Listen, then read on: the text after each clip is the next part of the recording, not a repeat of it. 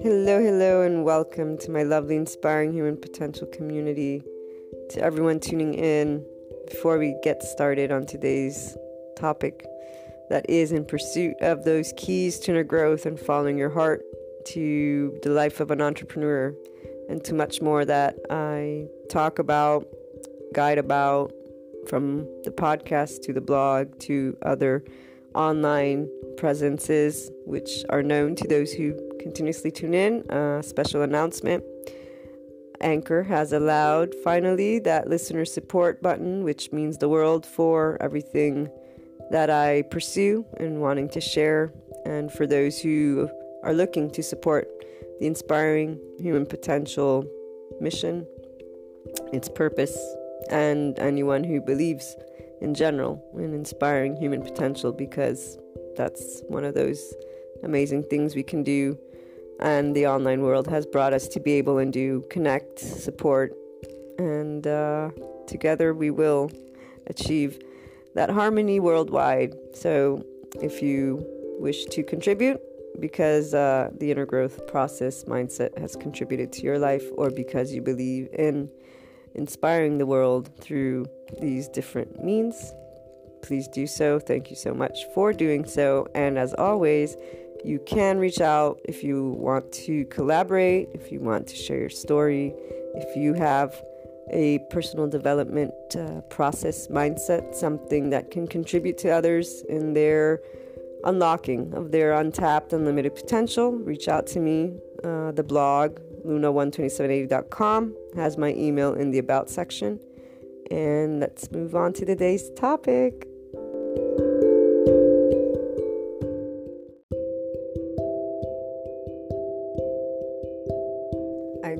Being able to offer you guys so many different aspects when it comes to pursuing becoming your own person with the external always engaging in our everyday life since there's you, us, and the external.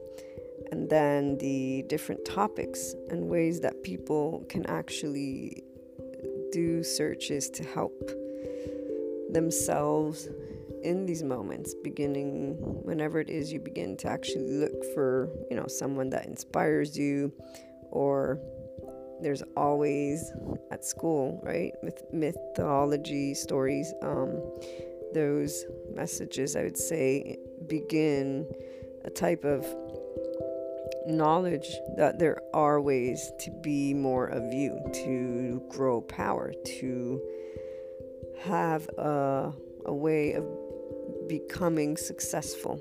This way, usually, is that outside view, right? So, while we can break it down with the physiological components. The philosophical ones are some of the more fascinating, for we can dabble in many different perspectives and in many different uh, viewpoints, but also the substance that comes. It's so rich of emotion. Uh, people love motivating and inspirational speakers for a reason. They create that emotion, they empower through the message. And in fact, those individuals are in what's the word? Um, an embodiment of that message. They couldn't inspire if they didn't hold in their heart what they speak, if they don't believe. This is where we all know if you don't believe in something to the depths of you, you're not going to share that same umph of energy because the heart, the heart of every human being, it's always the motivator.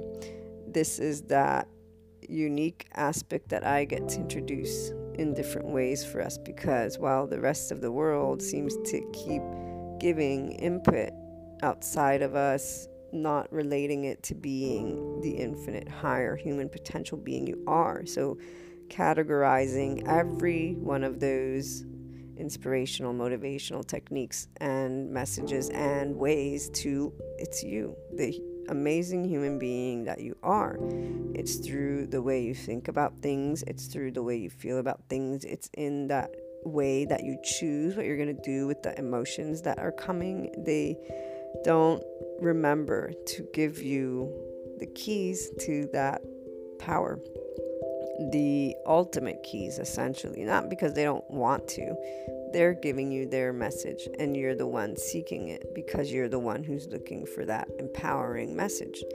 This is where it will always be the individual who can rise to the infinite space. Now this part is of also choice and that consciousness we speak of as a human being. So there are belief systems, there are those structures, that needing, if you will, of the eyes to see, and that nervous system's first response to seek societal engagement when it feels threatened. So today we're not going to talk about those aspects as much because this year we've we've filled the entire year with those data points, if you will, for the people who follow. You already know we're going in the new year, but for anyone who's new, you can tune in to any episode prior to this one.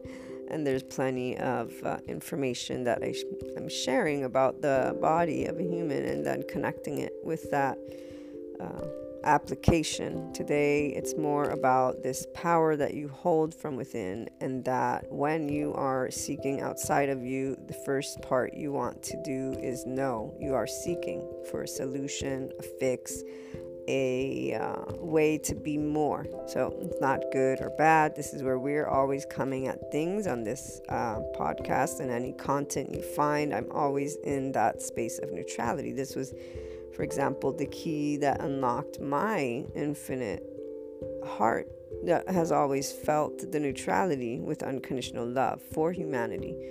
My desire to help people has always been in a way to help them understand, so to speak, more uh, guide to the heart. And that's where I began with the psychological, sociological realms and the existentialist realms because that's the tangible stuff that humans say, oh, yeah, I know I have a subconscious and conscious. Oh, yeah, I know I have a fear. Or there was the, so the one term that I keep forgetting uh, cognitive dissonance or conscious dissonance, something dissonance.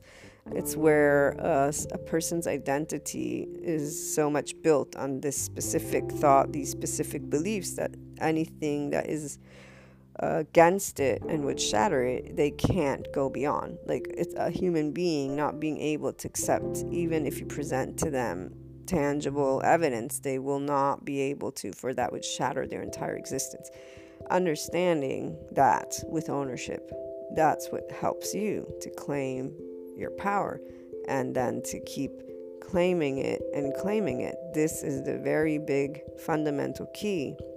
And why, for me, it's about inner growth from within and you leading with your heart. It's not another person's heart.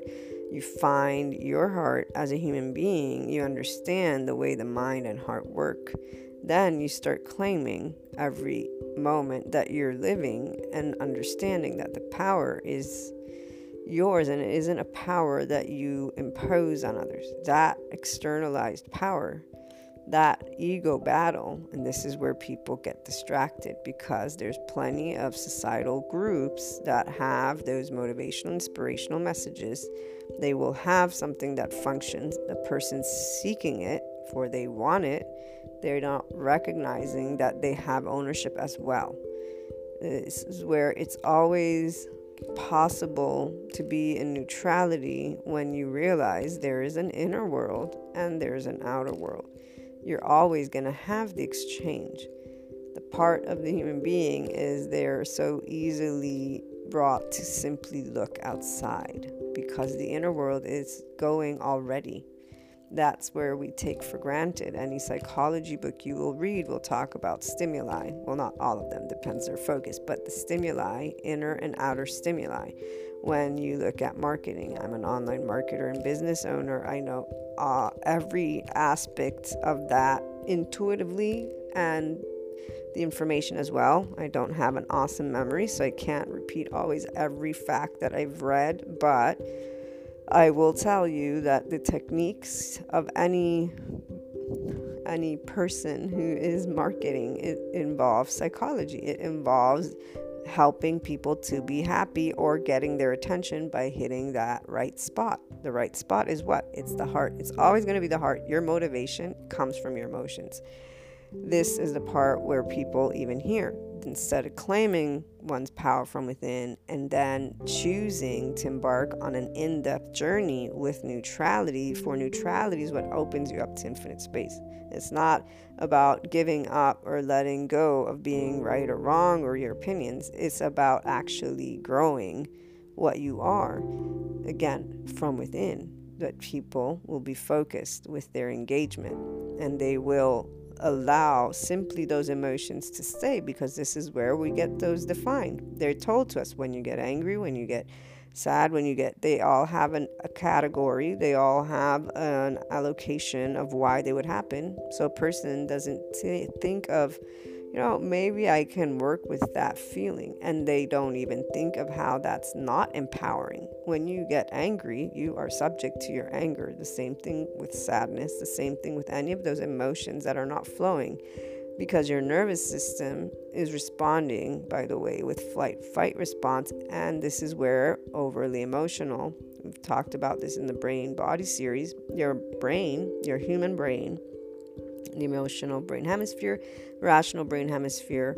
When we get emotional, we are no longer using that rational brain hemisphere. A fit of rage, you're not thinking clearly. You will not be able to uh, slowly make your argument. You're spitting out information that you recall. That's flight, flight. Your your your brains engage with those neural pathways or those habits, and and everything that's there up till that moment is all that you're to say. And it's to be not in your control at all. Even though you may think that you have excellent control, but that's where the power of being you is you go beyond that. You don't need to control you because you're working with your emotions, because you are not subject to solely looking at those emotions in a way that has been defined to you. You are saying, yeah, those are why these things come up. And guess what? The emotions are the seat of the ego, the self, when that nervous system responds with societal engagement. It's because you're insecure. Something's threatened you. So that disassociative, this the which I see again, I forget cognitive dissonance. I think that's the right. Yeah, that is exactly what's happening in small doses. I mean, there's many different ways psychologists and any uh, conscious living ascension awakening any coach any person who's guiding facilitating motivating helping a person to become happier is able to talk about topics they have different words they have different ways of expressing because there are subtleties meaning there's there are those fine uh, differences if you will i can feel them for example and i will say at the end of the day, though, the individual is the person who should want to start feeling into them, going beyond the words and feeling into you. That's where you're claiming your power.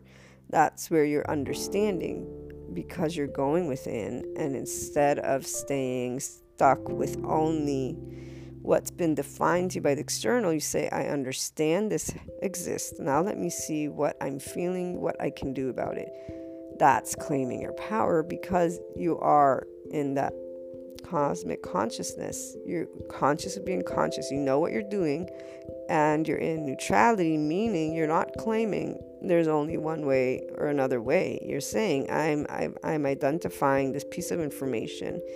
I've identified it with the words that others use, and however in depth you research it, I understand the practical explanation of it but guess who owns your body? Guess who owns your heart? Guess who owns your brain? Guess who owns your feelings?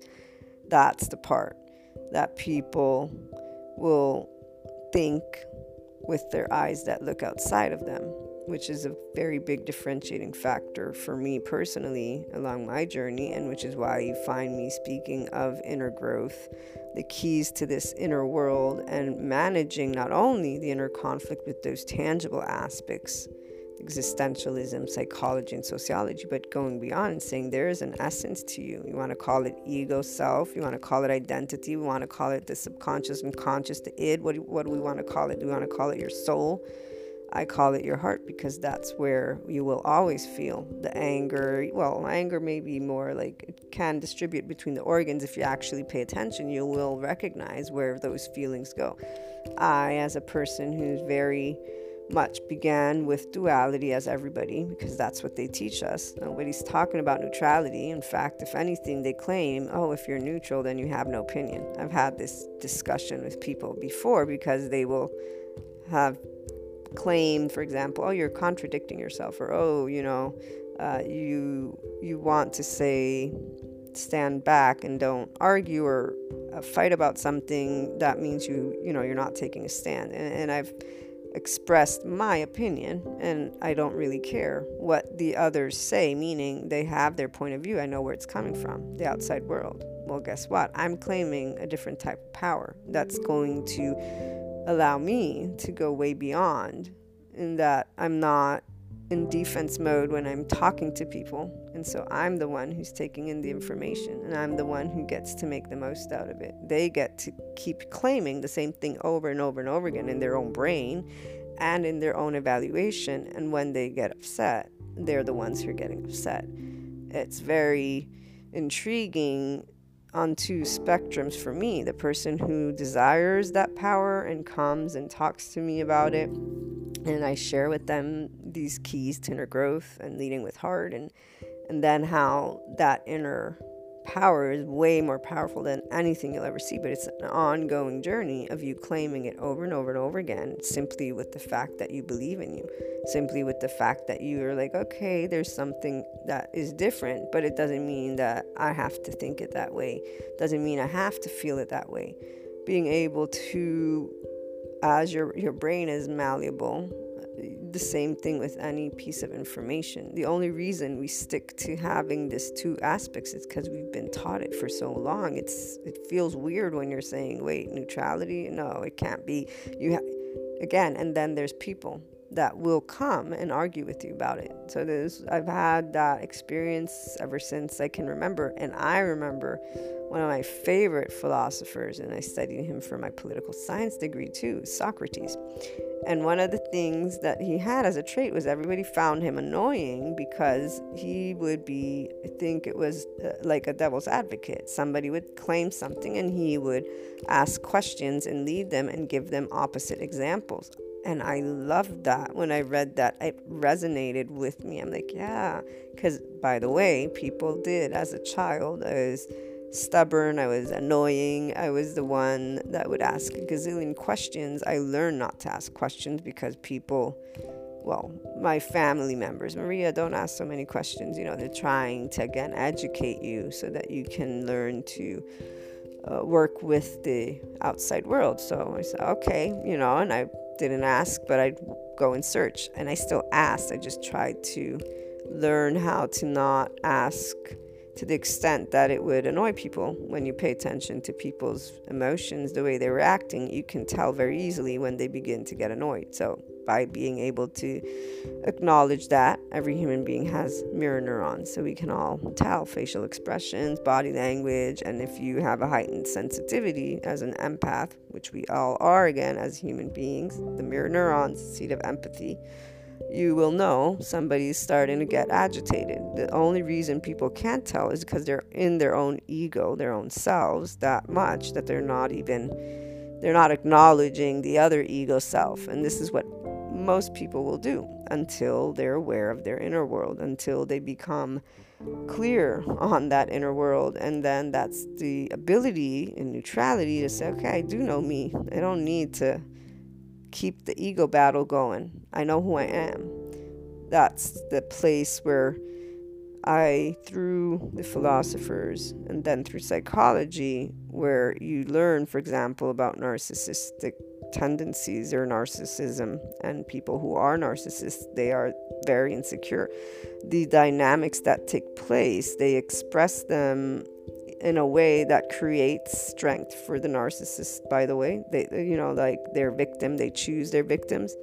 Thing is the way that it works is that both sides are filling a need of the other. For the insecure person that is a passive so to speak and that then becomes the victim is the person who is uh, understanding because there and there's obviously always different levels too. This is where I say, and I've shared this with many friends who claim to be the victims of narcissists, and I say, I understand what you're saying and I understand how you're feeling, but I'm here to tell you.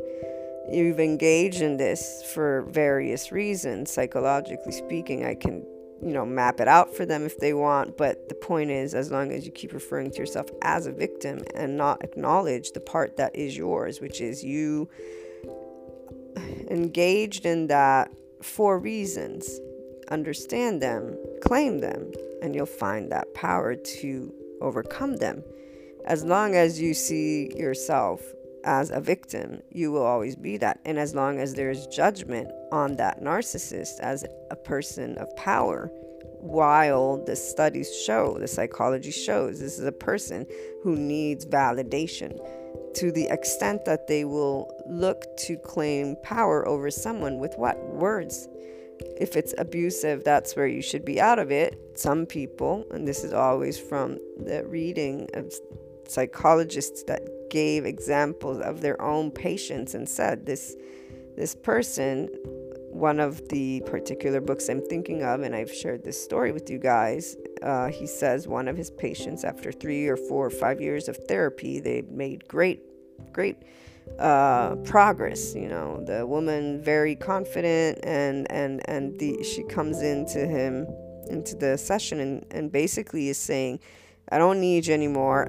And by the way, the husband that was the abusive, physically abusive, is back, and but he's changed. And and the psychologist, as he's talking in his book, because he's writing about, uh, forget the exact topic, but he says, in that moment, I realized some people, this is how that person's ego self feels fulfilled is by being in a relationship where they can be the savior. So they're the ones who are being this angel, if you will, for that man.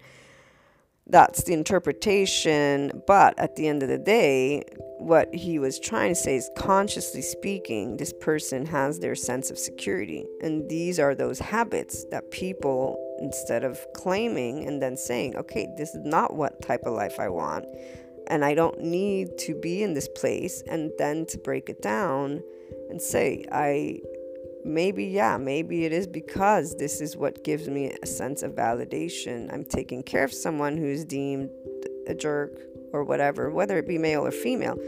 To understand that engaging with each other is what helps us with that thumbs up thumbs down. So person that maybe is insecure will want to love and give love. And so, this is where that narcissism and the victim of them, that victim word screws, excuse me for the language, everybody over because people will stay stuck in that instead of growing that power, instead of saying, okay, wait a minute, I'm choosing this, let me go beyond this. They're saying and blaming and pointing a finger.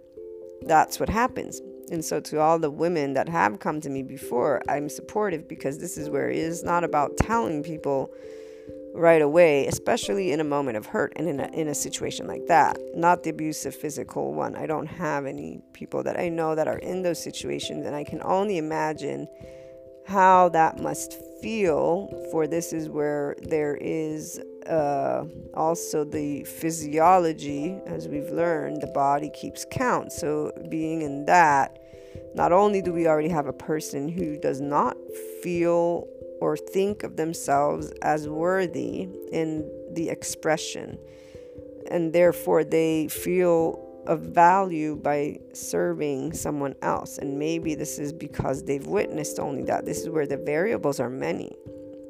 I have some very close, close friends, and I know the upbringing for we grew up together. So I can see the dynamic. And at this point in my journey, with all the psychology and sociology reading, I am immediately aware of all the components that are part of that subconscious and conscious then there's the empath so i can feel the heart and those areas of inner growth that are immediately present with the situation they're dealing with and how they're dealing with it And hurt is always there, pain is always there, fear is always there because this is where it's the human's body nervous system's response. The consciousness of them is presenting them the first layer. If they were only to acknowledge then there's the subconscious and conscious and that they have ownership of it and that they can then through the feeling know, okay, hold on, I'm feeling my ego myself is feeling threatened. I'm insecure right now. I'm afraid. I'm dealing with a ego self situation, an identity situation. And and the body is reacting as we would from the zero to two years of age is when the emotional brain hemisphere is the first to develop. You're seeking outside. You don't know what's going on. You, you don't know words. You don't know anything. This is where, to me, it makes sense that you won't claim that feeling, in fact, until somebody says, you know what, that makes sense. I'm going to stop engaging with the external, so societal engagement and validation for that reason. I'm going to respond by knowing I'm going to look for help and I'm it's not about not claiming it. You're aware as a human being, I'm going to look outside of me for first. That's okay, but I also want to look inside of me. Neutrality gets you to do that because you're not saying it has to be one way or the other. This is what blocks people in the first place. It has to be one way or the other. And believe me when I tell you, I was so much that way. I mean, that is what gave me my sense of security as a kid. I would I would be one of the ones who would say the toilet paper goes put this way because this is what they taught me. And I see children growing up and they're being taught in that exact way. You can't do that. Yes, you can do this. No, you can't do that. How do we expect any human being to look at something in a feeling of neutrality when they're clearly needing to be given the sides. So it will be at a certain point when you start encountering information of those empowering and inspirational messages and motivational that you're seeking to be more of you. And it will be from the ego, from the self in the battle format hopefully you'll come across one of these episodes and, and be introduced to this neutrality and start being able to simply take a step back and recognize that you don't know anything of your inner world yet. You you've been told it.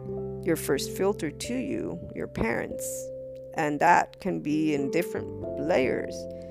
If you have gone through traumatic experience and I won't share who this is about, but uh, there is a person close in my in my life that they were three and witnessed they they caught their mother who was um, had just slit her wrists. And uh, this person later on in life they're no longer with us uh, they they developed a lot of issues alcoholism one of them. And you have to wonder that part because the zero to two years of age is the emotional brain hemisphere developing, then the rational brain hemisphere begins to develop. And so I believe they were three or four, I forget. Either way, psychology books talk about traumatic experience such as that, and typically the child will always feel that they are some way involved or culpable, like that it's their fault, something of their fault. This is where uh, worthiness comes into the picture because maybe it's like not only traumatic seeing that, even though maybe at that age, again, you're not looking at it the same way an adult would, right? But feelings that then are organized. And so a parent who is claiming their life, you'll feel maybe that you're a burden. Or again, psychology books, when they talk of children, even in divorce situations, somehow they feel they're they're to blame, something they could have done. And uh, haven't gone in depth on child psychology yet, but just the basics that I've had.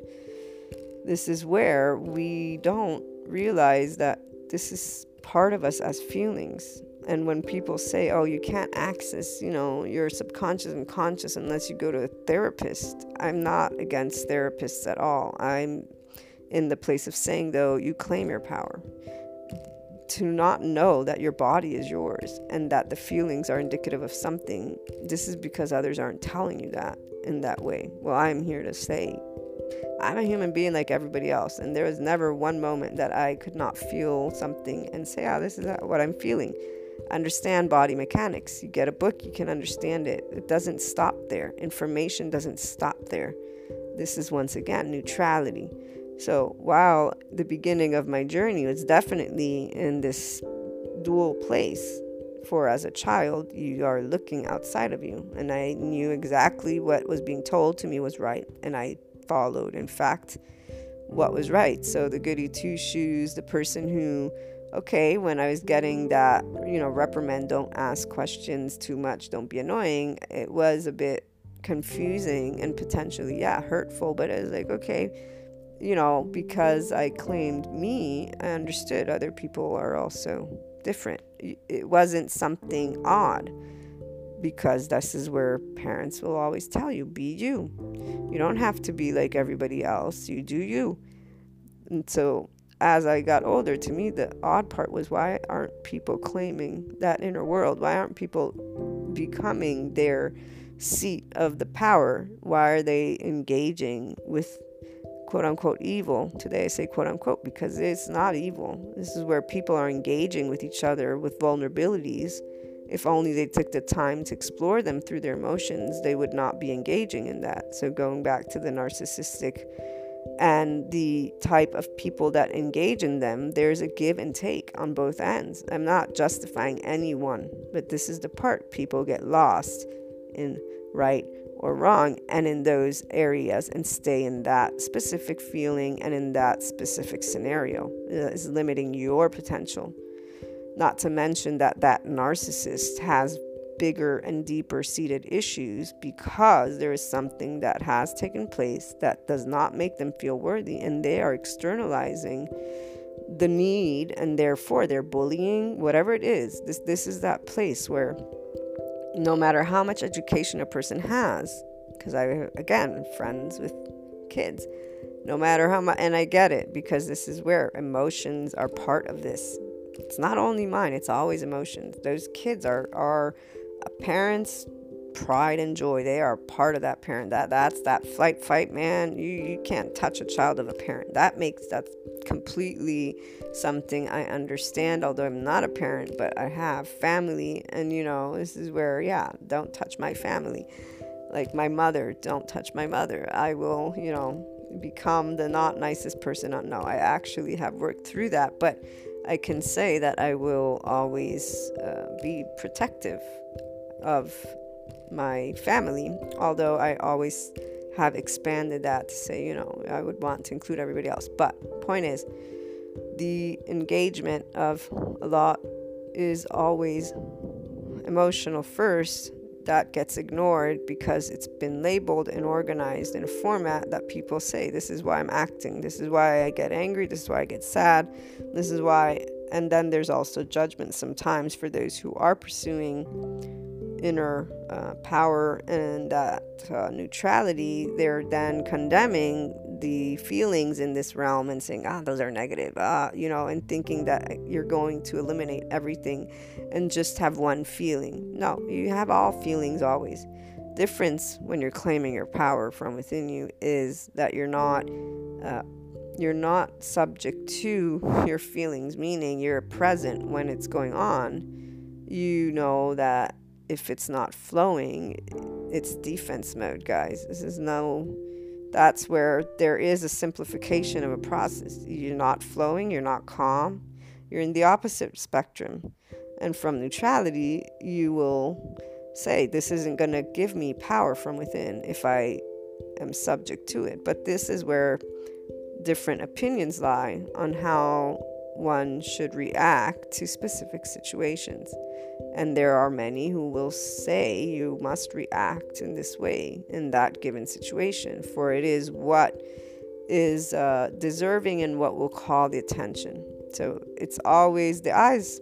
People think they see aggressiveness, you're going to obtain something. And this goes to then the idea that humanity is evil or that humanity will engage in battle because many will continue even in a place where they have wisdom and they have knowledge and they've and they're looking to change the world they will still claim the only way you can do that is if you show aggressiveness if you show that you want if you take by power, externalizing it. And this is where the biggest and infinite, unbreakable power is a heart that can love and that can instead stay calm. Because guess what? As your nervous system is not engaged in defense mode, who's the one with the optimal brain function? Who's the one who's in not fear and not hate and not anger? So you're not clouded in your judgment. That was very clear as I started growing up because one, I would I had a couple of moments where I would where I got angry, angry, like just instincts. I still remember them. I was six. One was a birthday party where a little girl threatened me and, and I reacted and, you know, defended my gifts. I'm not going to share the whole story, but maybe in a seminar in the future, you know, not in the podcast. And then another time was in school. I think it was second grade. I got up. I was very angry because they had said something about, I think it was America, because I was in Italian school at the time. Then the same, the same, so between 8 and 10, the same uh, school, I got angry with the person and that was actually the I learned from that moment forth. I didn't want to do that ever again, have that reaction because it cost me a friendship. And then the other one that is very clear was oh, I can't remember now.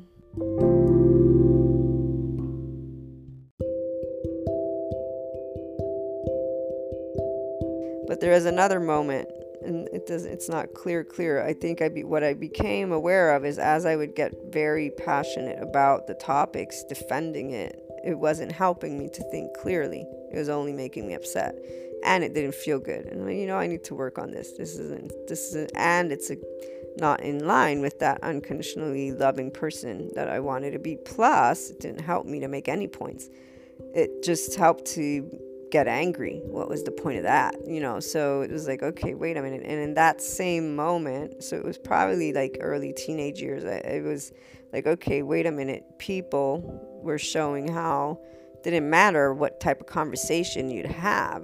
Person was pretty set in stone, even if they didn't acknowledge it. This brings me back to the victim narcissist. And I use that because this is one of the most typical dynamics you will find individuals speaking about because being in relationships is something that's very important to majority of human beings. It's one of those things that is taught to you once again. Therefore, people will have maybe worth, maybe uh, the idea that there's something wrong if they're not, in all these areas too, right here it's something you can work with from within you and release and actually not have issues with that from within you, which is where the power lies. And I know I've shared with you guys this. I am a single person. I went to college. I'm a career driven person, uh, my own business owner, you know. So, this is where, as I was going to college, I'd come home to Naples, Italy is where my mother's from, and and my family members they would all ask, "When are you going to get married? Who are you with? Why aren't you, you know, with somebody?" and things of that nature. And I would get so defensive. This is where I was still working with those feelings, and I would, you know, spout all the reasons, get all upset, and then it would be the same thing every year. I'd come back and they'd ask me the same thing, and I would be very um, why do they keep asking the same thing over and over again? I told them time. not to mention, I'm like, why are they not asking me about my career choices? Why aren't they asking me about how school is going? Why are they asking me about this over and over again?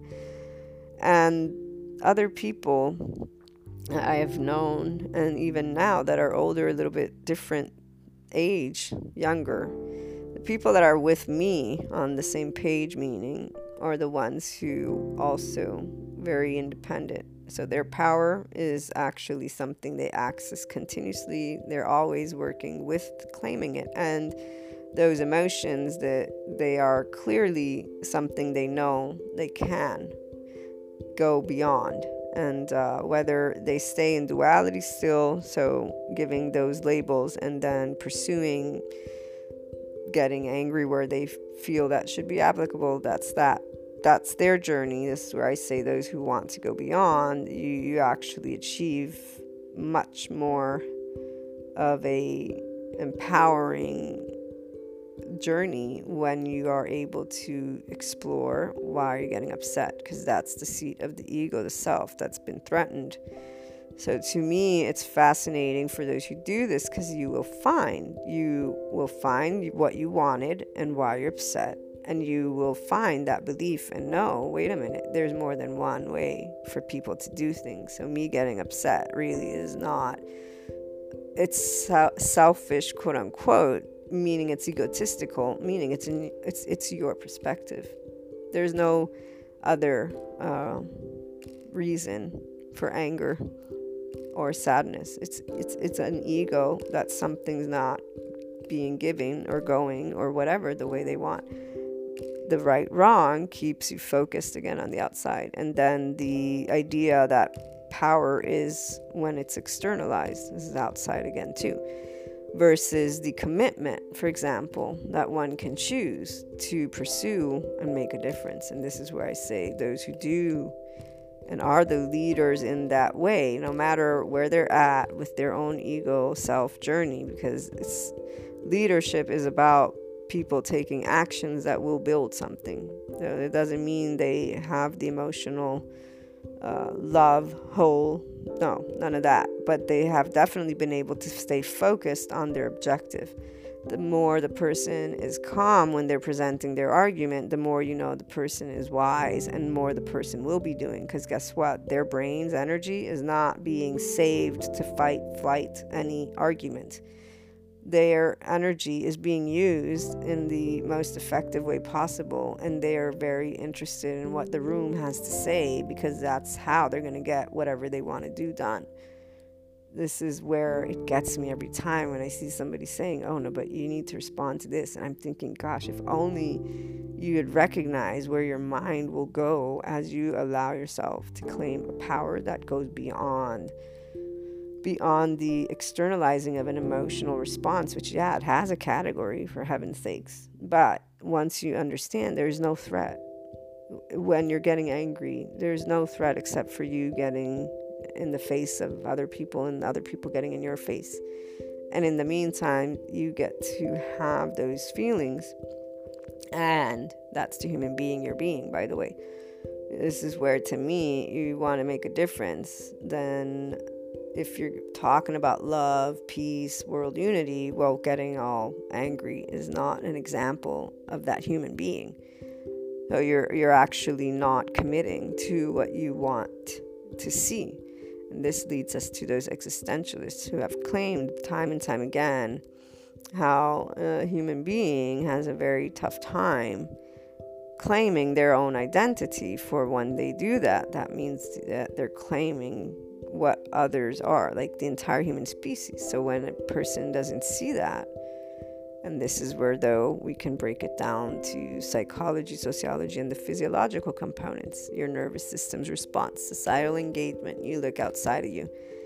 And so, anyone who has been tuning in knows I've committed to unconditional love since I was little, that I've wanted to be the person that can share love no matter what comes your way you get to be love. And this was with what i grasped from my upbringing with jesus and what resonates completely with my heart. And this is probably also why every time there was an ego battle i was able one with ownership because nobody's gonna have a reaction out of me especially if it's not a kind one. And then with the psychology i got to understand things. And so it's like oh okay and that only made me want to claim that power from within more because it's like, okay, I'm not going to be insecure. I don't need to have this control. Began working with, for example, the control part. The duality came later because this is where nobody that I know has spoken to me ever about being, yeah, it's great, be neutral, be unconditionally loving. No, every person that I've known and that I still meet is always like, well, but people, you know, what about when this happens? What about that? Not necessarily people are evil. Some, yes.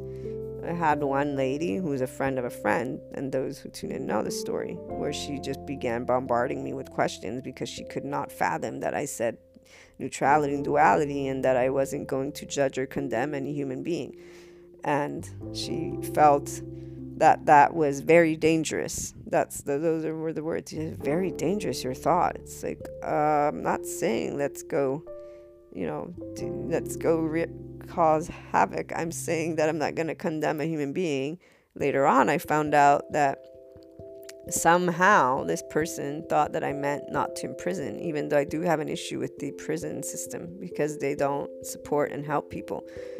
They they label them, they're then labeled, they are categorized, and even the experts who speak about these individuals do not speak of them in the part of there's more that's happened to these individuals that goes very much into the heart and and and we can try to support them. We don't know if we'll succeed. Like, this is that part where segmenting and even claiming still that certain feelings need to be part of the way we're going to change the world is why this is exactly why the system won't necessarily bring about the changes today necessary to support for real those individuals because we've got in other people who are trying to make a difference but who agree that opposite feelings from love are fine and they're meant to be and they serve a purpose, and that in the absence of those, you won't obtain the same objective. This is where I beg to differ, and there are those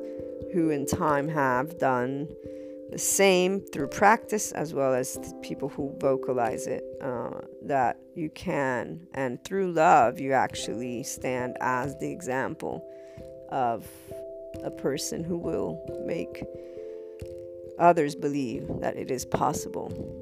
The level of unconditional love is to be seen, and this is because there are those who will speak of love, but they themselves are actually creating divides and are in ego battles, even though it's not on a small scale, it's on that viewpoint and that specific mission that they're promoting and that they know is something needed because they believe only through externalized power, so being aggressive, they're going to achieve it.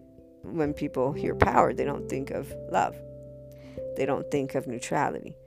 But this is where we get to explore it differently. And the biggest and most amazing power is when your heart is pure of love and when in a moment where you used to potentially get upset, you realize it is still the same feeling. It's not upsetness though. It's still the same. It's passion, it's an anger, it's a fire, but it isn't it isn't in a way that is um, aggressive, meaning that you would want to uh, have something back. And I'm gonna try and, and share this description because I'm still very passionate and I still do have moments where I can feel that I could start getting um, angry or upset, but that is where I can look back, right? It's more of remembering what I used to uh, do, so to speak. I'm very small because, again, I would learn every time something happened. I have those memories where I know where I was growing from within and choosing love over and over and over again. And this wasn't because the external was telling me to. No, in fact, external, even as a teenager, oh, you're too nice. You let people walk all over you. Uh, no, I don't let people. I just accept who they are.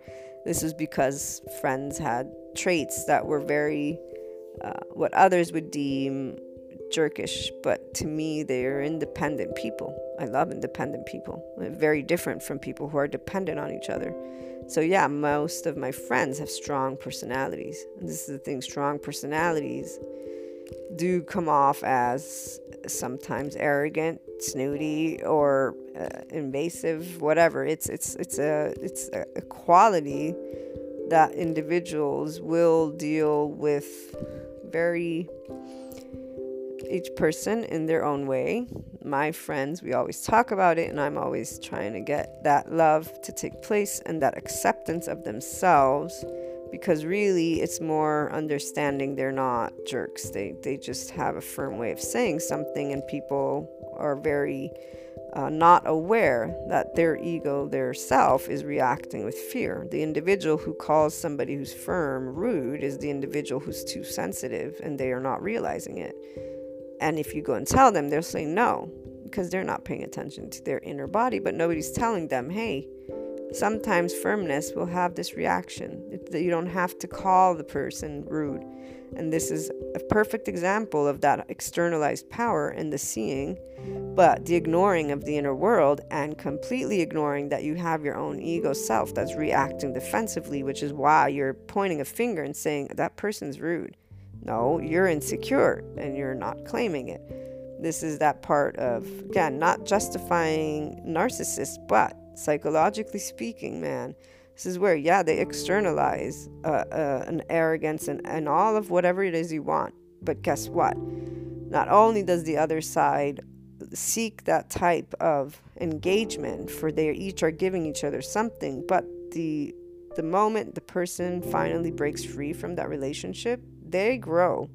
That narcissist is shattered beyond belief. They will go ahead and find potentially somebody else, but they're the ones who can't uh, how can it, it just shatters their existence. And I, I know of more than one person that has had that type of relationship and that the people that they left, gosh, they like for years they came back and were not obsessed in a dangerous way. It was always that average thing, but they would they were still hurt that they had been left and still thought they like no, they're going to come back. Like this is where you really see who the person is that is not in power at all. Going back to the one psychology book of the woman who went back to the husband who was physically abusive, this is where it's not about staying in justifying or not. That's why people, instead of going beyond on a topic, and this is that claiming of your power, they stay stuck in the same thought process, in the same feeling and they evaluate that situation over and over and over again. This is where I, I instead, I, immediately, I'm like, okay, I got it, moving on. Okay, got it, moving on. Like, the fact that people don't realize you can move beyond with the feelings and the thoughts was always beyond me. Today, I understand why. You're not seeing that societal engagement because you're not looking at that feeling that is not flowing as what it is a threat to your ego and self and you're not realizing that you're being selfish, not in the way of taking, but yes, also taking, if you will, because there's an exchange that happens, and if the person will perpetuate that exchange, this is where you, you each is giving and taking from each other. But that pointing of a finger at somebody who can be firm by somebody who is obviously insecure they actually think they're right. And all the people who are firm and they claim who they are are actually seen as that type of person. Standoffish. There's so many words that I could start using that describe somebody who is in this place as someone who's cold and and insensitive or you know you name it. And this is where it's like wow. If only people would go beyond when they're talking about things with themselves and realizing that there's an external vision that we can see of things and you put this label power and there's an internal one. The internal one once you start building it it never goes away. And that's where the love and neutrality comes in. For again as long as you are reacting in defense mode which is that natural stance I was telling you guys in, in one of the parts of the body keeps score trauma book. He's, he, he, he talks about one of the, uh, I don't know if it's a psychologist or a psychiatrist or a neuroscientist. I will need to revisit it and it will be included in the next series when I'm done with it because this is where that, this piece that I'm going to share with you was in an after when we created the first brain body series. But anyways, this this um, doctor he says humans' tendency is to be in the defense mode, the same doctor that describes the three responses of the nervous system. And when I heard that, I was like, that makes sense. Because our conscious mind, being a human being, you have secondary consciousness. You have primary consciousness, secondary consciousness, and then there's those who talk about cosmic consciousness.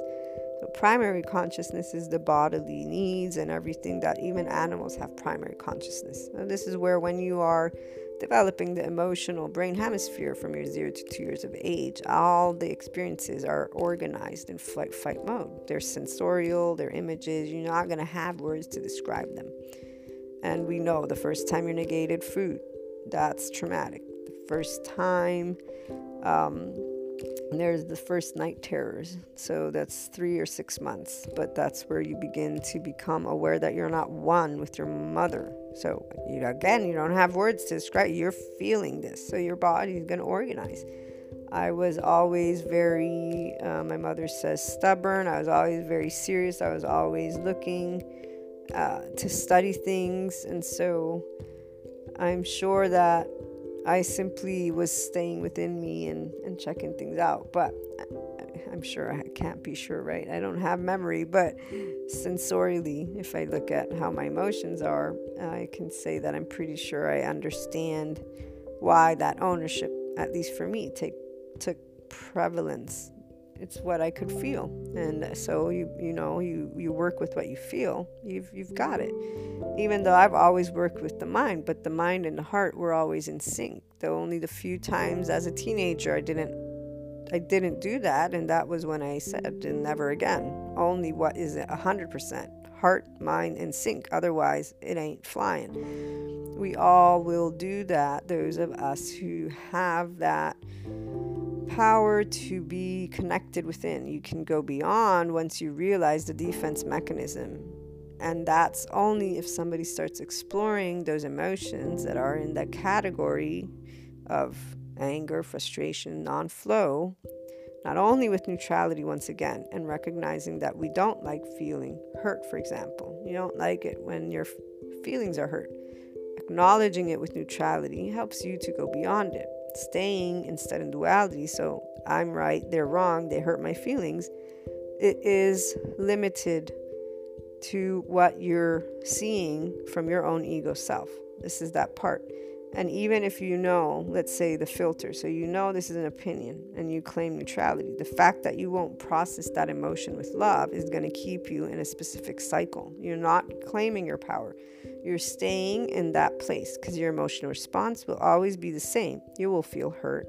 You will judge hurt as something that is heavy, and so life is hard. And, and this is exactly where the unknown elements of life will take place. So, your beliefs, the whole right wrong thing, everything that you've been told by the external. This is why those people that I was sharing that I know that have had relationships with what they claim to be narcissists, I have met, if anything, one true narcissist to the T of what, you know, the psychology speaks. Because we are all in our own egos. We're all a little bit I would say narcissistic, if anything. Um, but obviously, psychologists have claimed a definition, so people will, you know, stick to that. Either way, there's what I see a true narcissist being based on that description is not what the people that have told me, oh, I've been with a narcissist. No, they're telling me they've been with somebody who was basically in their ego, selfish, whatever. The same way they are being, though, because this is where neither people are right or wrong. They are both engaging in what is a, a relationship and, and, and therefore being, whether it is refused, lied to, uh, typical dynamics. And now, though, that there's all this information online, so you can easily access, people use labels and terms as they wish, which is part of being a person, understanding is another aspect. Claiming your power is another aspect, and people don't necessarily do that. They're using the external and they're not claiming any power except for the power to use their mouth to speak and judge somebody else, and that other person will do the same. So, really, it's that's why I have no, um, I have no they're doing what they're meant to be doing is what i'm trying to say. Uh, and this is where as a teenager i realized like i was telling you guys at the beginning that no matter how you could present information to somebody to help them they would not see it. Once i began right, reading the psychology books i understood identity that co- that cognitive dissonance. So i'm like ah okay i can't share with them this because this is breaking down their whole identity, which is freaking them out, which they're not even aware of, because you can tell when somebody's aware of something. And even though I'm sensing the heart and the pain and the hurt, they're not even seeing that they can claim that inner power and do something about it with love because, oh, guess what? They're so focused on saying what a jerkwad this person is and why, and, and they're so oblivious to their own ego, their own demands. They're not even th- there's no leveling out, equal plane. There's no like, this is my life, I'm choosing this. No, it's just the other.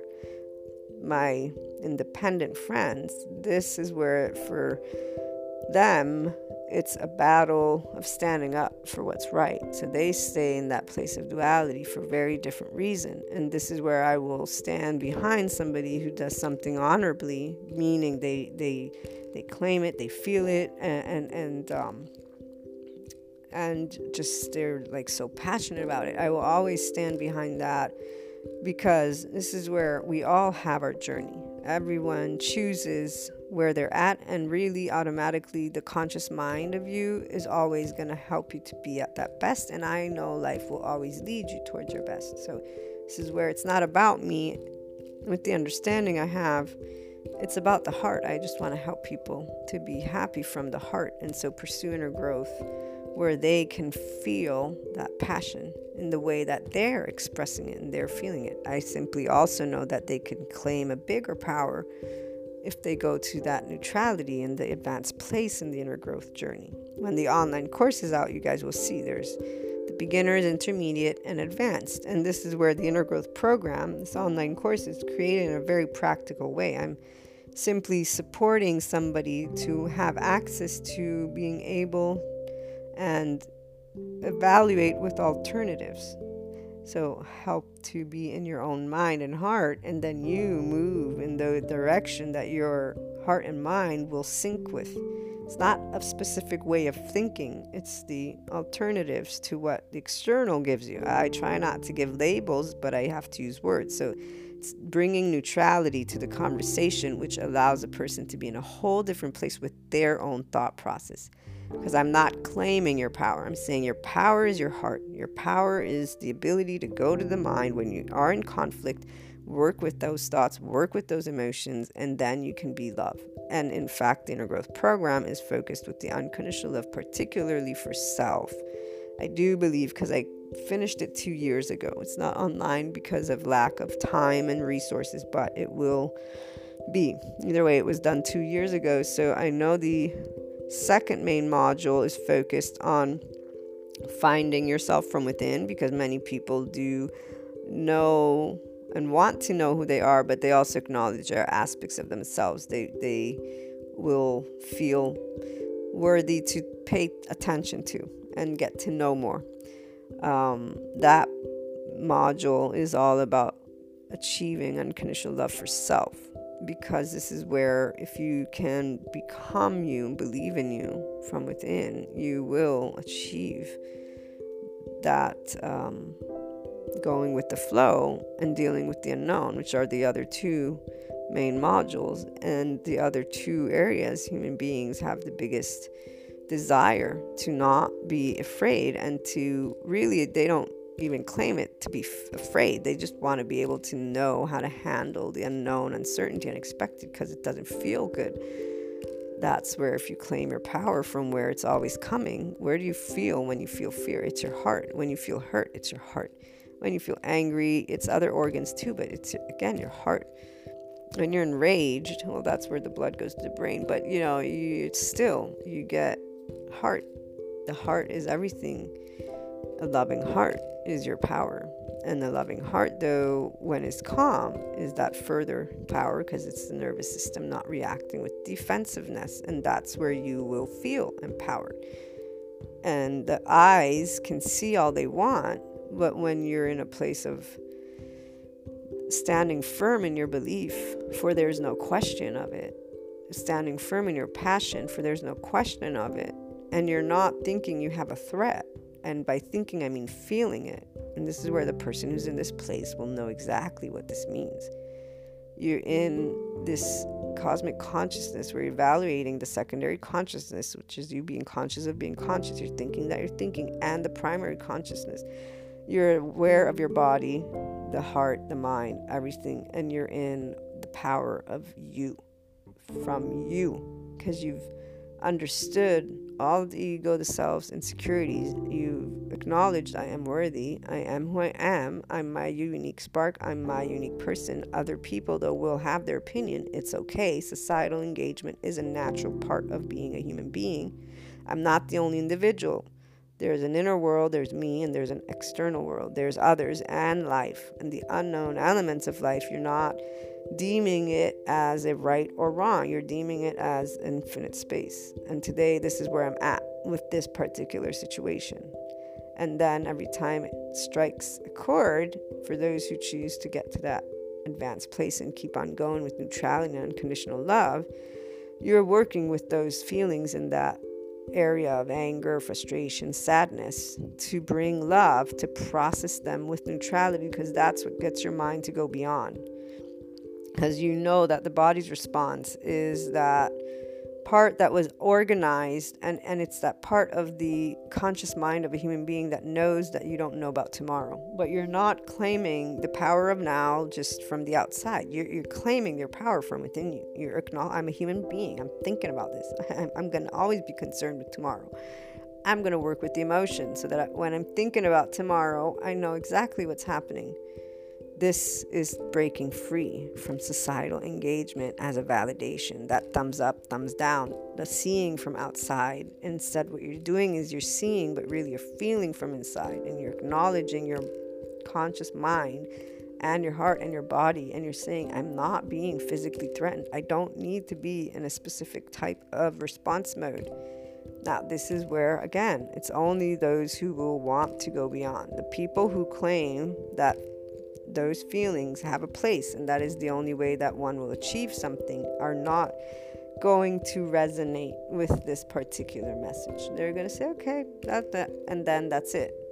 So, those individuals that are saying when trying to support them uh, in the as a teenager i learned okay it's going to voice it maybe in a way that they understand so if i can find a way to get them to arrive at wherever they're already going, that's the only thing I can do. That's it. Remove where I see they can uh, go and then just allow them to go where they're going. Because this is where your conscious mind always knows what will make you feel comfortable. And so the step by step is gradual because the individual is not claiming their power from within, they're claiming it from outside. There's the continuous exchange.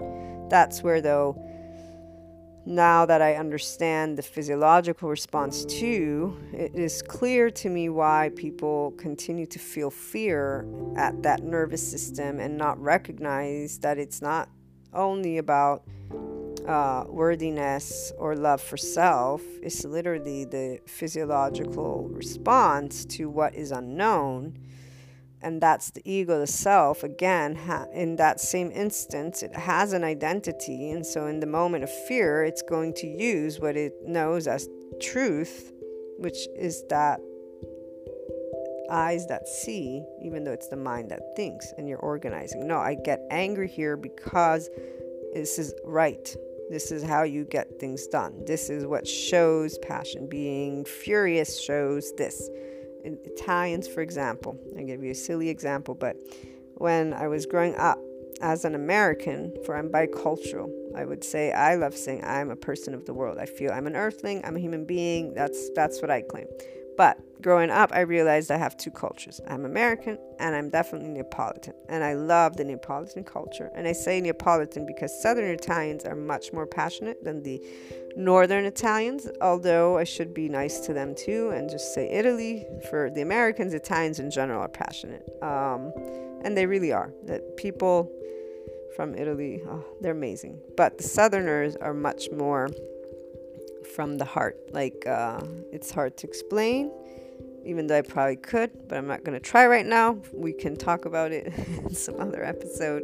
What I was trying to say is once I got there as a teenager, because I traveled a bit back and forth, um, the Italian culture, especially the Southern, there's this idea that if you're jealous, that is what shows that you care about someone, like partnerships. So if you're not jealous at all, it means you don't care, you don't love them and I was like, what? No, jealous is possessiveness. What are you talking about? You know, like if you go and study psychology again, which I was already reading, is like jealousy is a possessive thing. You know, this isn't love. Love is meant to be, it's a feeling, it's unconditional. If it's conditional, then even that, you know, really is it love? Um, it is a type of love, but to love someone should be an unconditional love, especially for this is my you know definition. You love people for who they are. You don't love them based on the criteria you want. That's BS. So don't call it love. Call it I want you to be what I say you be, and then I'm gonna be happy with you. Uh, but the jealous thing, it's cultural. So it's explained to me, and I was like, okay, you know, this is where a person who stays in their own way will continuously think of that topic in a, in a way that is not fair because if someone explains to you what's at the heart of it and you understand that it's a mechanism that is of theirs it's and you be you stay in that place of neutrality you are going to experience those things without the judgment and in the way that is genuine to what is being felt by the other person. This is where staying in your own way of thinking only holds you in the same position as everybody else. And that's not in a power position. It's really just an externalization of power again. People debating with each other, essentially nothing gets done except for a clash people who grow are the ones who get to bring things together because they're not staying stuck on one thing or another and they're not getting all emotional about it, which then creates that flight fight response or which then creates that part where you're only going to voice what is your foundation versus go beyond. Which sometimes some people say but there's only so much that can be a part of a conversation. Mm, i beg to differ because every day we find new information. This is exactly why we have a term new science, because our old traditional scientists began refusing to accept that new information is being given.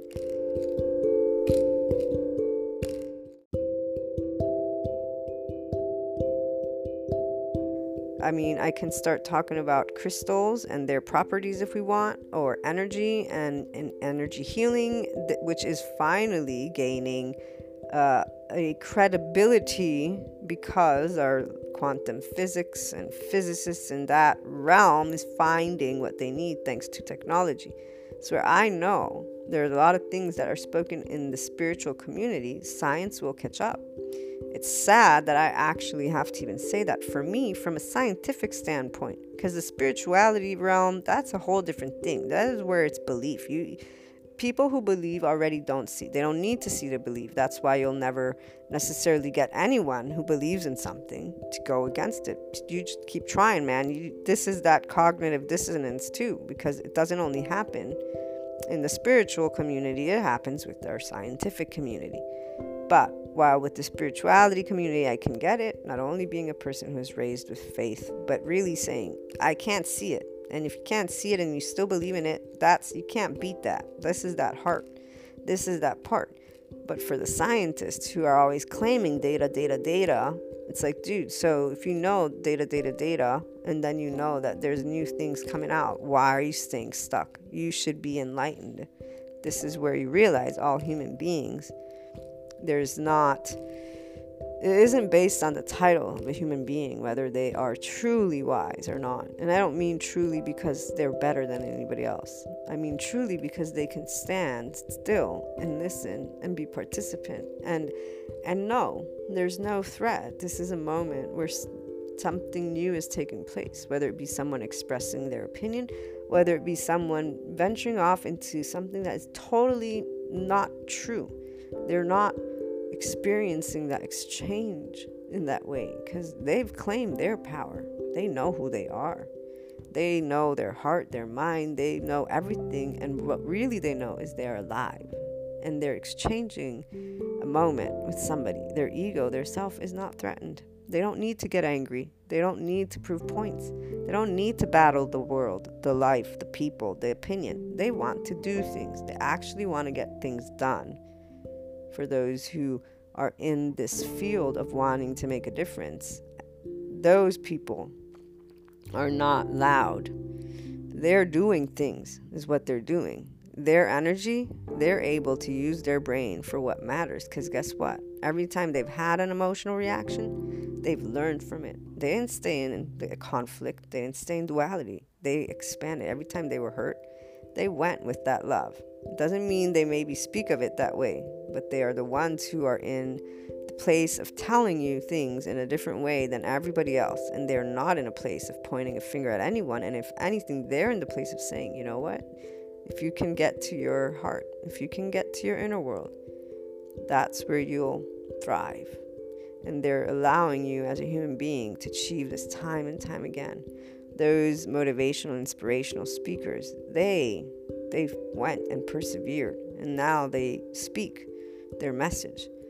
So it's not them. I don't um, blame. I wish that they'd recognize some of them, particularly to point people also to the heart, you know. But then again, sometimes as I read, I do realize they try to do that. They just do it in a format that to me externalizes the powers. So saying you're a human being, you can achieve anything you want. It's your mind and your heart. So simplifying it really everyone has access to it. They make it wow. And so that's where I know the individual who's stimulated from the outside primarily without being pointed, hey, it's on the inside, they're not going to go to the inside. And this is where we go back to those emotions again, and where people will not claim their power completely as long as they stay in a place where anything that is in a non flowing place emotionally is considered right to have.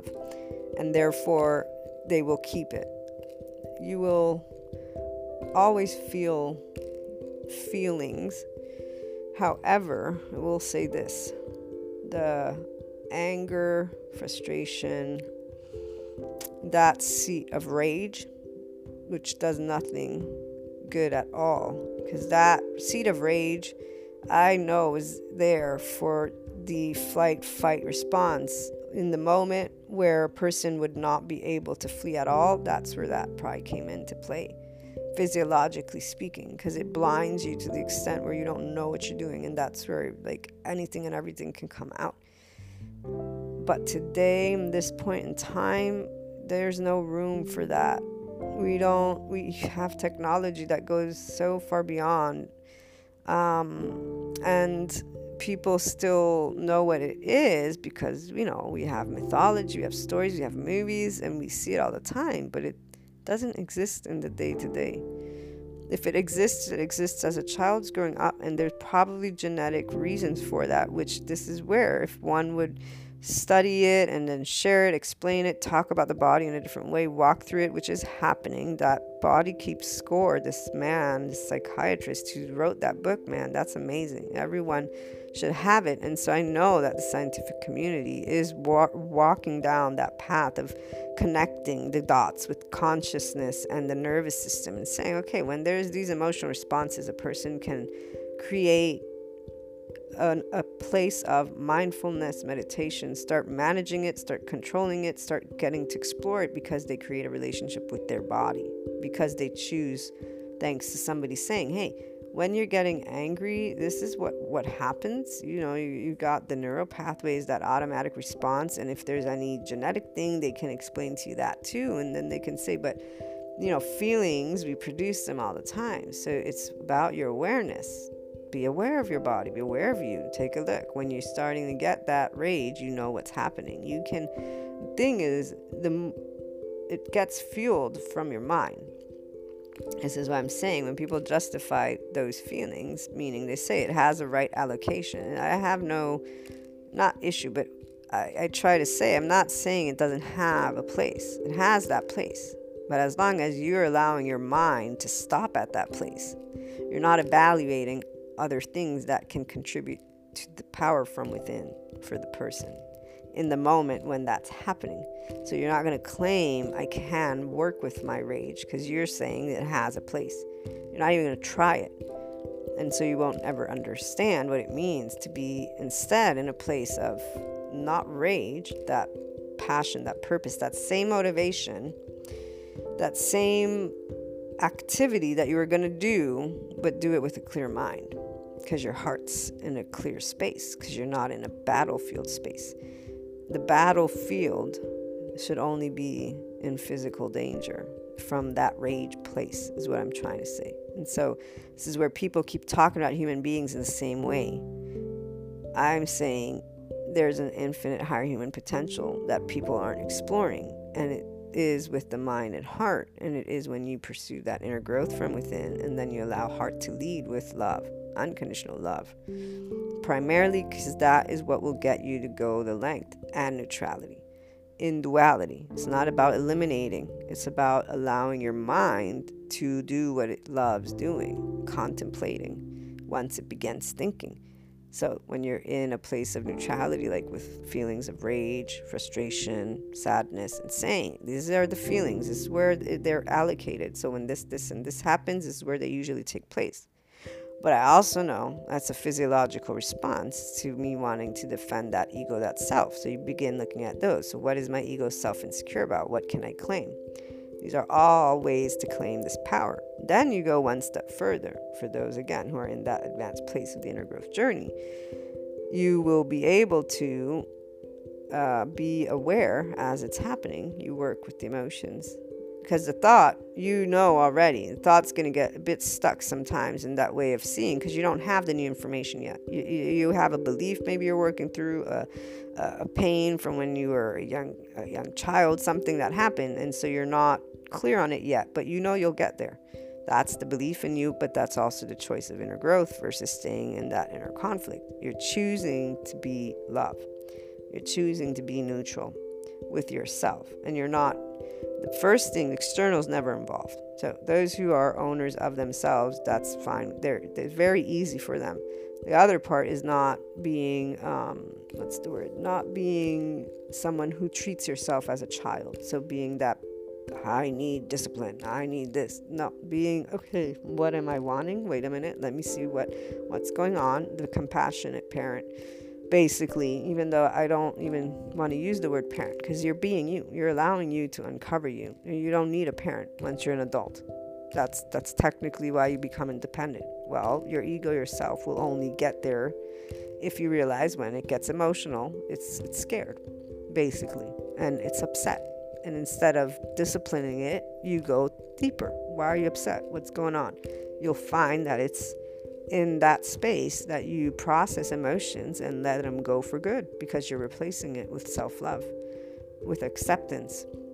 With neutrality, though, you don't have an enemy. Life isn't your enemy. Life isn't hard. People aren't your enemy. People aren't evil. You, you know, life happens, things take place. This is where you've ventured off into that space. You know, there's more than one reason for whatever it is that happens.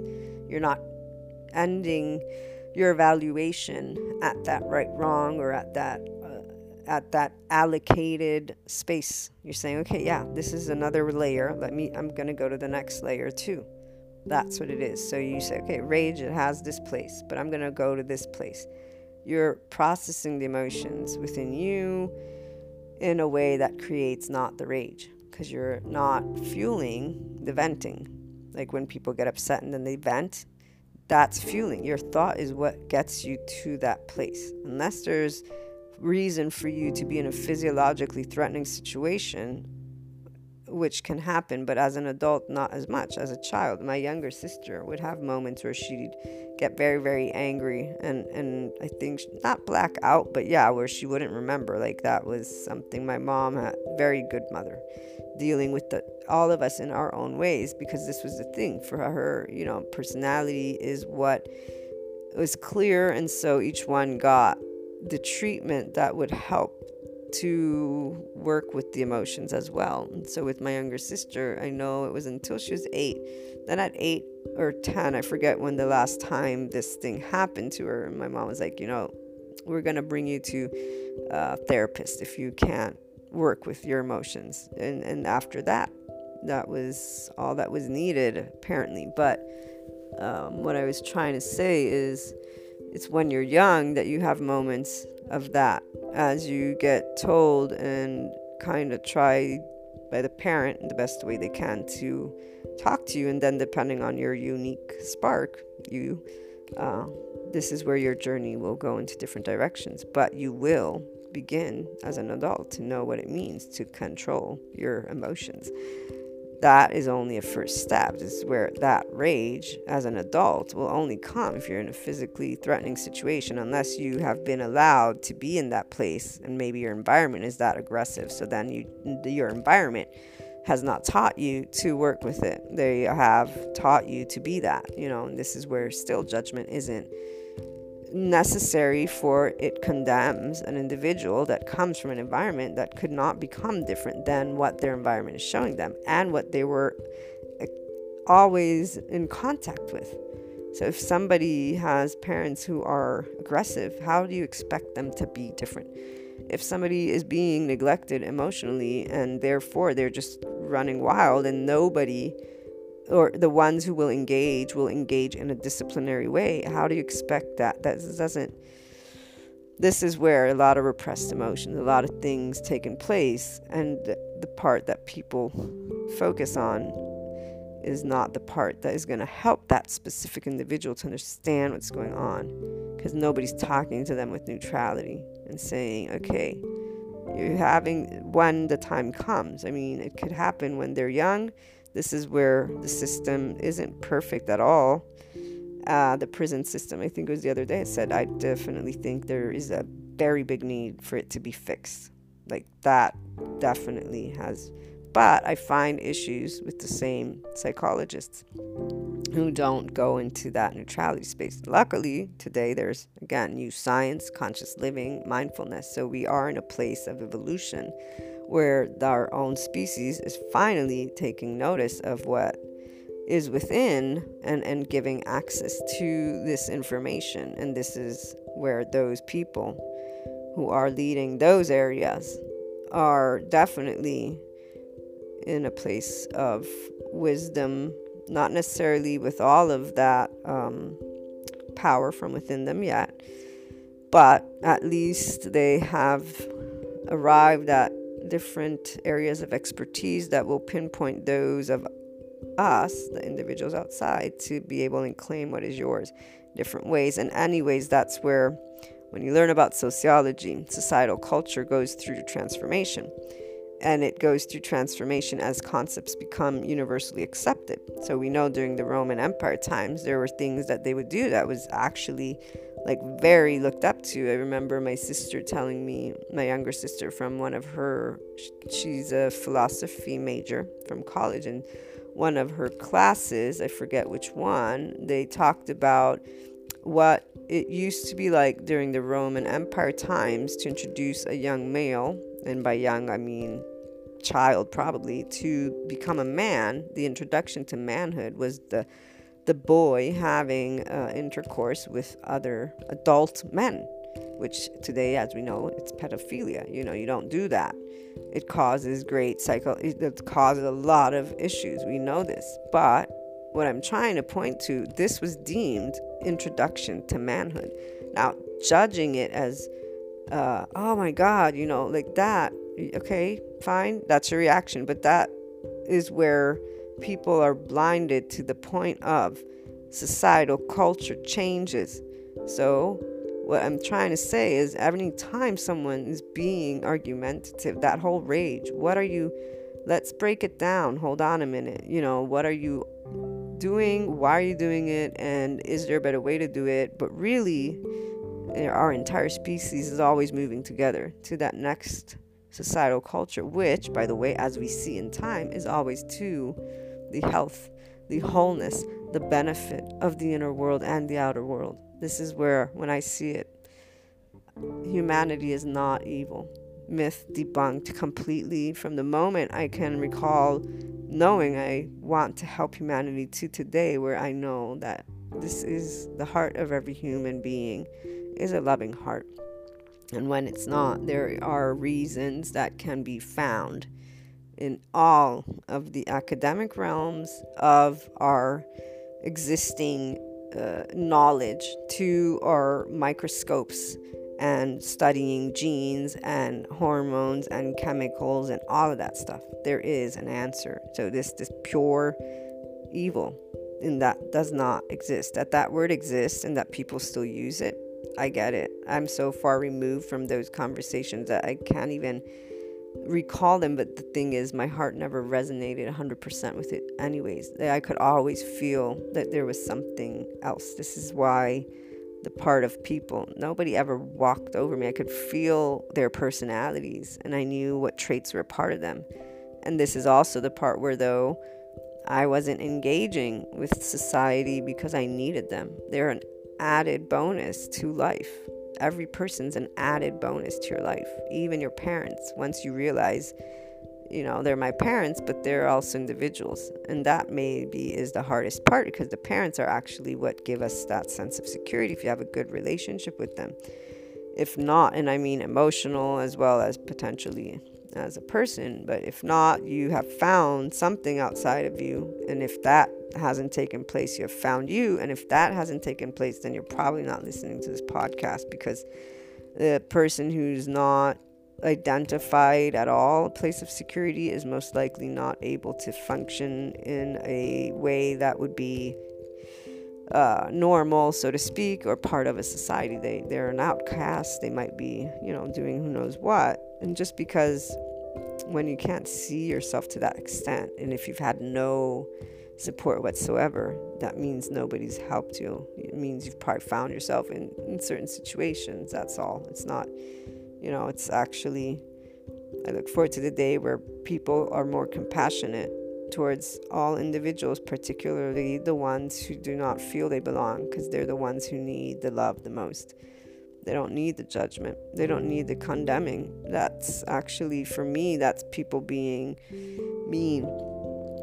Even though I understand that that uh, other aspect, the judging part, because this is where it's explained. This is the way things are divided good and bad, right and wrong that duality and and and many people will like those feelings i was saying they will say you need to be this. Power is to get things and sometimes it requires force. People still feel that that's the case and therefore they will ignore their opportunity to pursue more of them more of their heart inner growth and instead process that moment of anger with love get to another place in the mind those who do do this this is what you get to achieve is that you're not in a place of rage you're not in a place of anger. The times that it does happen like i've had the argument that i have told you guys about in the last couple episodes which it wasn't planned. This is where i didn't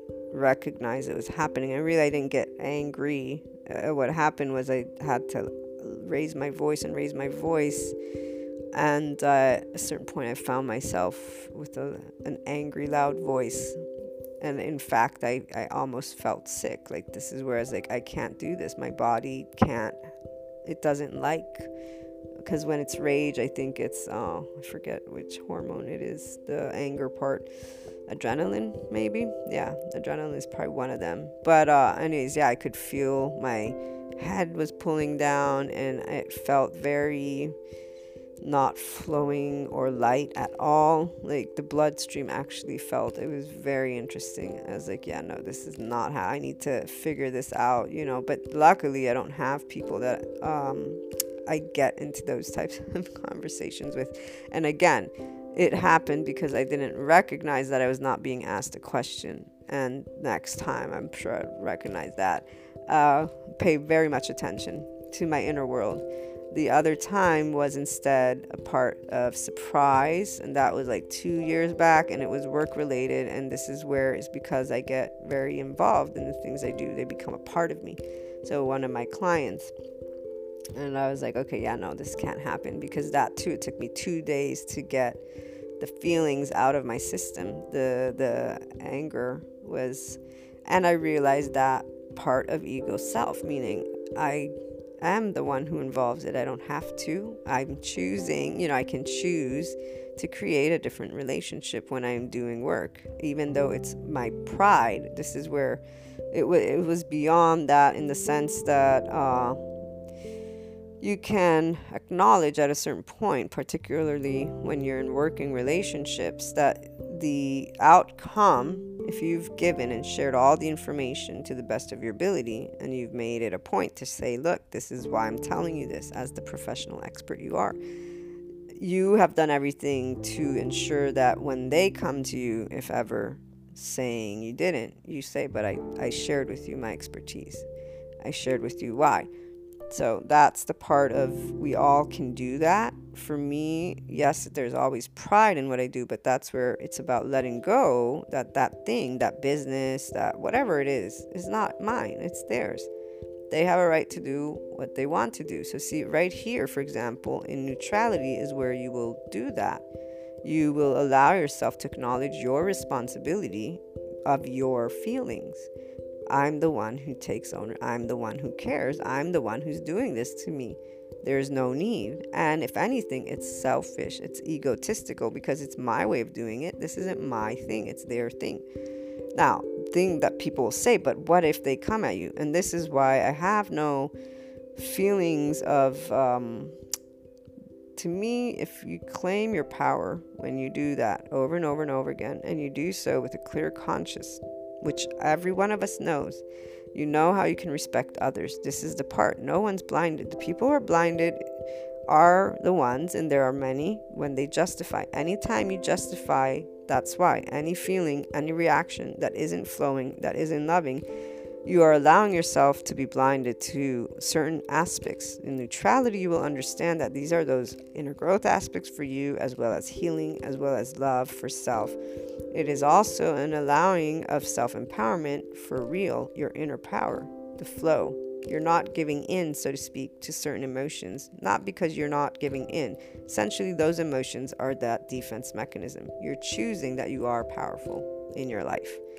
That's why anytime you're getting not flowing, you're not powerful. You are subject to those emotions. You are subject to your flight fight response. And yeah, human beings have that. But guess what? You're not being threatened by a tiger or a lion or some gun in your face. And so you are basically, to me, someone who is uh, subject to those emotions. And there will be another human being who will be able to speak calmly, clearly, objectively, function better than you in that circumstance, and have power over you potentially too, because that's what happens. It's not only sadness being uh, you know, quote unquote, not weak, because this that word weak no one's really weak. When someone's calm, they're only being calm. And actually, the calmer person is, believe me, that's probably where you don't, you have no idea of the strength that that individual has. For if they're calm and not the one that's hiding the, well, not hiding. If you're an empath, you know they're not hiding. You can feel when someone's building up this is where that's actually very dangerous. Anytime I meet somebody who I, I can feel that it's like they're holding things in, there's resentment, and I'm like, you know, maybe you want to share some of what you're feeling because it's you, you, you can sense the building up of that. That's where people have breakdowns, and then you know something happens, and they're trying to be very nice, but they're not allowing their feelings to come forth because, and this is where they can they could if if they would claim that inner power with those emotions, those thoughts, if they would start having certain types of conversations and then allow themselves to know it's okay to be upset, that's where you move forward. So, justifying actions is different. When you say, I'm justified for being angry, you're justifying an action that potentially was not in the place of.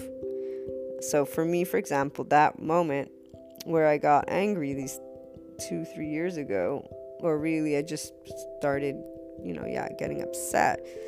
Uh, I recognized the ownership immediately, and it was not, it wasn't something that needed to happen. In fact, the person in front of me was very calm, which is very nice. It was a very nice interaction. and that's where it's like, wow, okay, cool. But they were voicing, you know, you don't have to get upset. It's okay. And they were really handling it with that wisdom. This is what happens when a person is someone who knows what they're doing. They have complete confidence in their abilities. They're not threatened by that. They are not sensitive to somebody's being, you know, this is a, a professional colleague of mine. So, as I was telling you guys, I have friends. My friends are primarily people who are confident. This is not, uh, I don't have the, yeah, the other, uh, the other even if there is that, they are typically very transparent and firm in sharing their life and things. That aspect is very minute. It's not better or worse. It's just this is where each one of us resonates with certain types of people, and I've never resonated with any other type. You know, primarily because I'm independent. That that part of people being a plus has always been part of what I've seen and, and slowly gathered. It did begin because it's like, okay, people really don't know how to commit to things. What's up? So it began with that. But eventually it led to simply being able to have better relationships because they're not needy.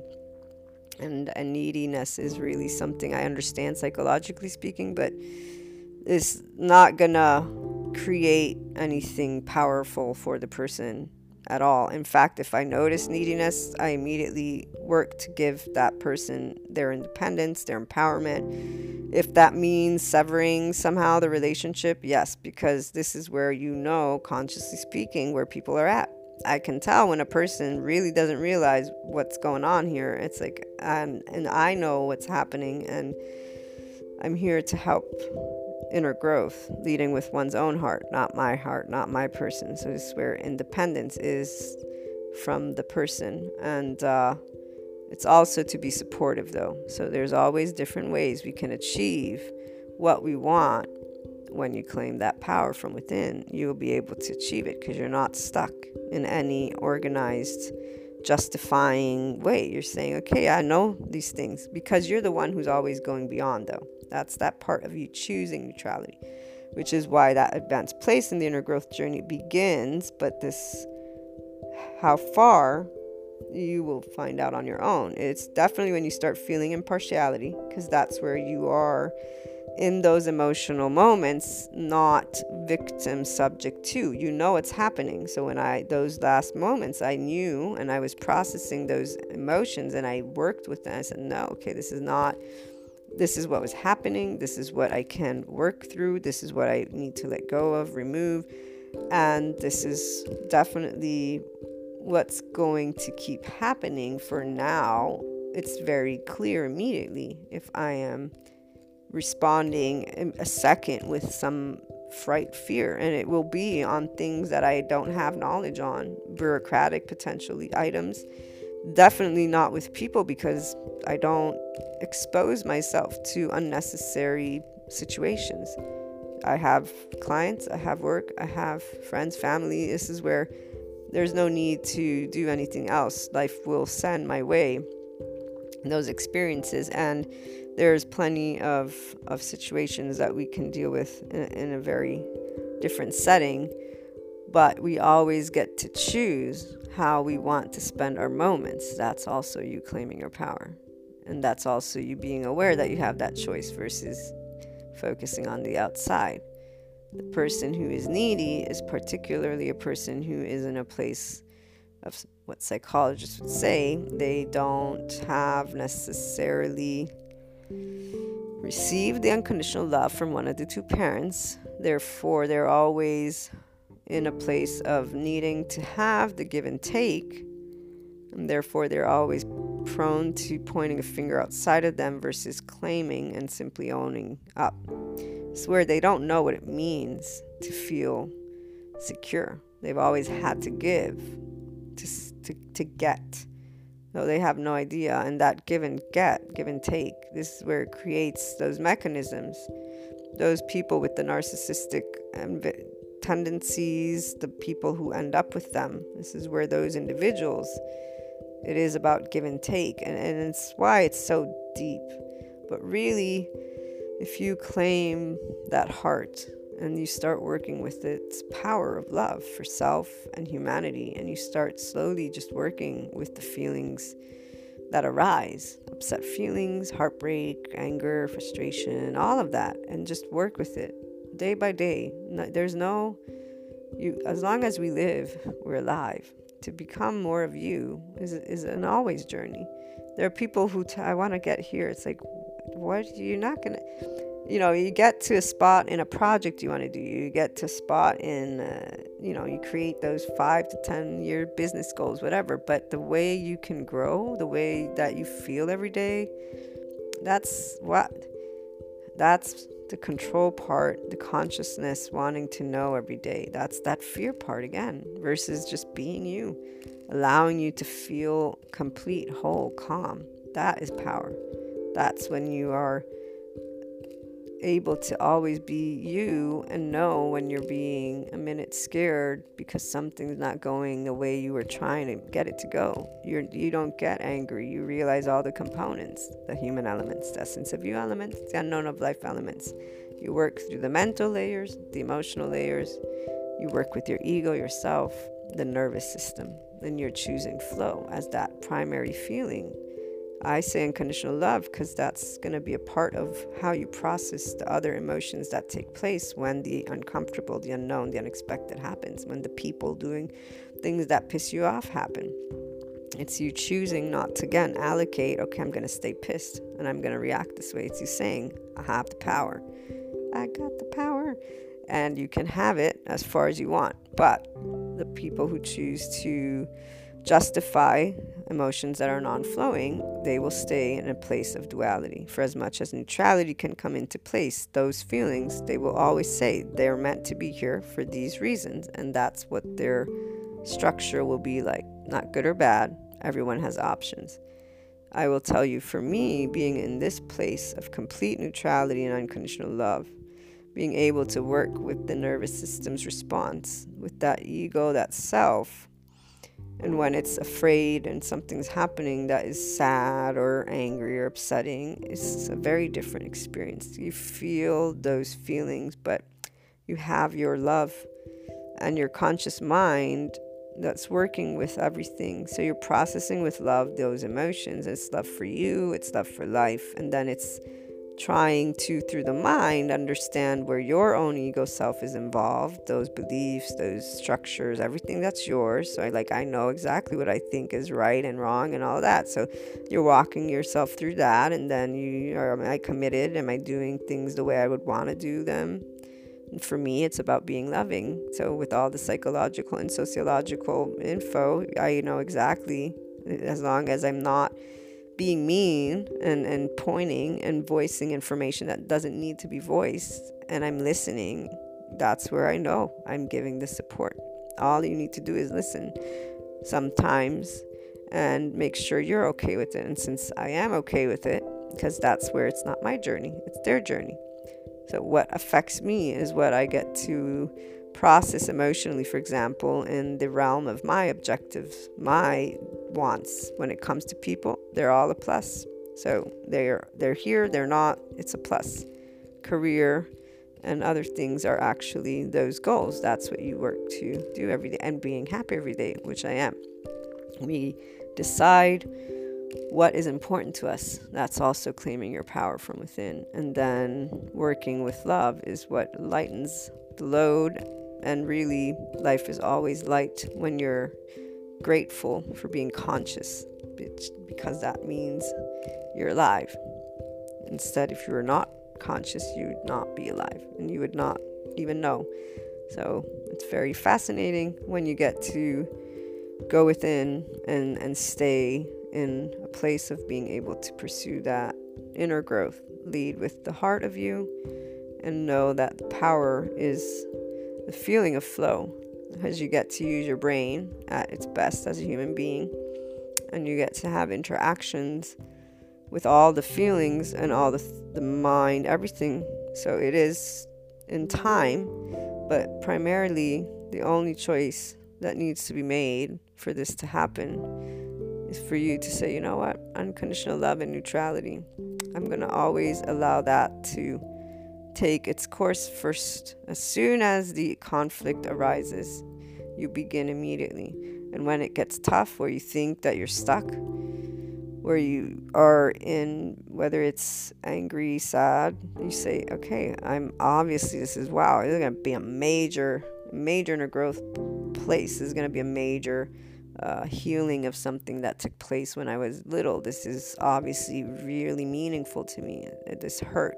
So somewhere, someone was not there for you for that, and you were in dire need of it. Okay, this is why it's always about hurt, it's always about fear, it's always connected to a place that you may never remember of happening as a situation, but your body does. And you're there to say, I'm not being threatened by a lion or a tiger or a person with a gun. I'm, I'm, I'm just me. What's going on? That's claiming your power because you're not staying stuck in the label, in the whatever, and in that format. You're allowing the brain to look at it, evaluate, and you're your owner of everything.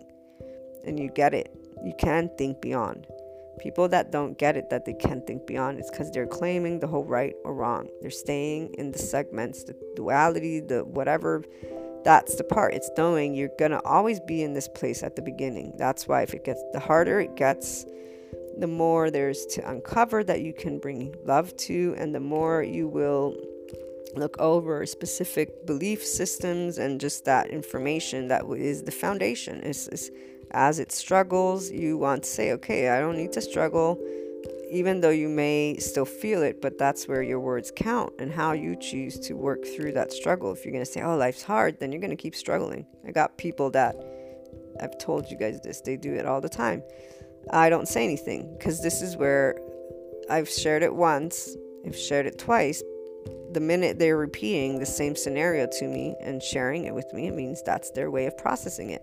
So there we go. You let it be. That's all it is. It's, it's not yours. And this is where some people say, oh, but you're not, you know, helping or you're not this. It's like, ah, no, I'm actually being much more helpful than you are by not pointing out something that they obviously can't see and their body keeps reacting with that same flight fight response this, this is where i would say those individuals they stay in a place of um, thinking they know what's best for somebody else. And that's not any of us know. We don't know what's best for somebody else. Their body knows their brain knows their heart knows. It's up to us to support them if we want have, help them claim their power from within. That's what you can do all the time if you choose. Otherwise, you will stay in a different place. But no rights or wrongs, always choices, always alternatives. And I look forward to hearing your thoughts and experiences with this topic. So call in on Anchor or leave a voice message. And you can also always email me. You find the email in the About section on the blog, luna12780.com, and on the website, inspiringhumanpotential.com. Have a great day. Sending you all lots of love, hugs, and smiles.